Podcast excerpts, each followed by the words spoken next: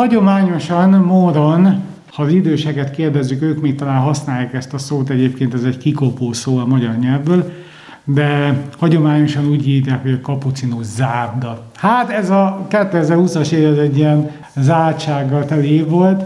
Azt kell, hogy mondjam, hogy nagyon nagy változások vannak, de én azt vettem észre, hogy nekünk, akiknek megadatott Krisztus, nekünk, akiknek egy felülről jövő fény is megadatott, ami a Szent Háromságból ered, nekünk, nekünk nem csak negatívumokat, hanem sok jót is adott. Tényleg én azt veszem észre, hogy telefonálva és beszélgetve keresztény testvéreinkkel, ugye volt a online oktatás, végre visszakaptuk a gyermekeinket. Mondta egy olyan család, ahol már mindegyik gyerek kollégiumban él, egy távoli városban. Vagy valaki azt mondta, hogy, hogy mint egy lelki gyakorlat. Vagy valaki azt mondta, hogy mint egy második nászút.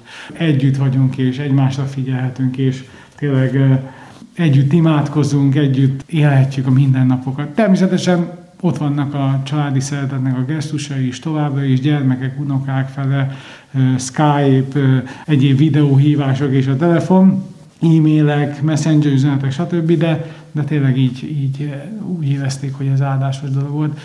Hát azt mondják ugye pszichiáterek, hogy, hogy, hogy persze mi keresztény emberek vagyunk, de de testben vagyunk keresztény emberek. Persze a bezártságnak bizonyos pillanatai azért mindenkinek nehéz volt, és vannak is aggodalmak, sokat beszélünk a testvérekkel is ilyen külső dolgoktól, hogy, hogy például létszám, hogy persze óvjuk az időseket, óvjuk a krónikus betegeket. Mi a mi templomunkban nagyon szigorúan tartottuk is mindig a távolságot, megköveteltük a maszkot, kitettük a higiéniának minden szükséges eszközét, megszüntettük a szentelt víz használatát, hát esetleg ilyen vasárnapi víz hintéssel azért igyekeztük a szentelményt élő módon a testvérek emlékezetébe tartani és bátorítani őket, hogy a templomból nyugodtan vigyék haza a szentelt és használják.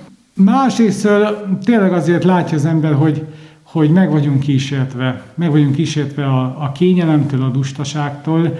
Tehát olyanok nem jönnek, akiknek jönni lehetne, és olyanok jönnek, akik tulajdonképpen felmentést kaptak a püspökikartól, és tényleg sok szempontból azt mondhatják, hogy nem.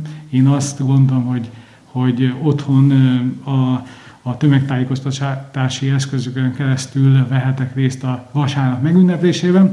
Tehát ilyen kettős érzése van az embernek. Szoktam mondani a, a rendtársaimnak, hogy hallom most már, ugye beszélünk oltásról, és, és hallunk arról, hogy hogy jön az oltás, és majd visszatérünk a normalitáshoz. Én azt mondom, hogy Isten mentsen bennünket, hogy oda térjünk vissza, ahonnan indultunk. Tehát nem, nem, ez a rossz válasz, ez rossz válasz lenne arra, amit az Úr megengedett.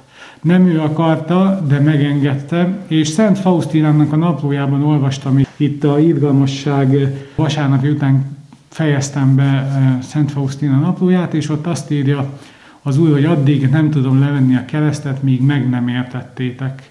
Hogy értsük meg ennek a mostani keresztnek a jelentését. Tehát, ahogy is, ismétlem, nem az Úr küldte a koronavírust, és nem az Úr küldte a világjárványt, de a móri hívek sokszor hallják tőlem ezt a mondatot. Egyszer egy rádióban egy teljesen laikus keresztény, de teljesen laikus édesanyától hallottam, ő mondta azt így visszatekintve az életére, hogy nem minden volt Isten akaratából, de semmi sem volt gondviselés nélkül. Én ezt gondolom a koronavírus világjárványról, hogy nem Isten akaratában volt, de nem is a gondviselés nélkül. Hogy óriási sanzot kaptunk és lehetőséget kaptunk, és jó lenne ezzel élni. Én ezt kívánom magamnak is elsősorban persze, hiszen, hiszen nekem is üzenet az Úr, és nekem is mondja, hogy, hogy hogy merre fele haladjak tovább, de azt gondolom, hogy minden egyes embernek, és nem pusztán csak a keresztényeknek egyébként, hanem valóban minden egyes embernek óriási üzenet ez a mai helyzet.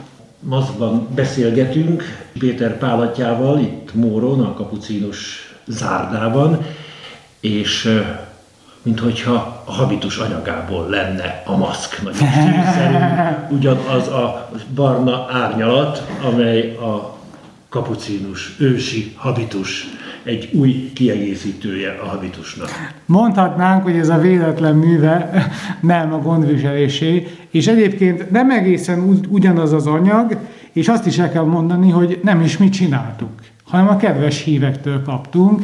Az egyik nagyon kedves, a templom körül szolgálatot tevő asszony hozta ajándékba nekünk két darab ilyen maszkot fejenként a rendház minden tagjának, és, és igen, egy nagyon kedves dolog egyrésztől, másrészt pedig, hogy egyébként nálunk kapucinusokra, nem tudom a felnőttes testvérekre mi a jellemző, de nálunk az a jellemző, hogy minden testvérnek minden habitusa és minden testvér habitusa a barnáknak egy másik árnyalata.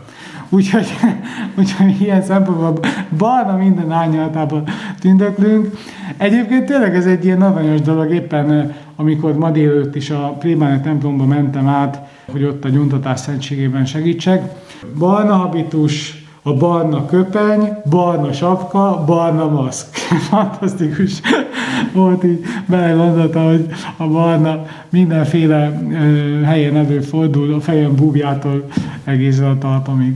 Hogyha fejenként két maszkot kellett készíteni ennek a jótékonykodó hívőnek, akkor hány maszkot készített, vagyis hányan vannak most a kapicinus rendház lakói? Mi most öten vagyunk módon. Az egy rendes létszám már. Igen, igen. A, a stabil szám az négy, és plusz egy rendtársunk van itt egy évre. Aztán majd ki tudja, hogy mit hoz a jövő.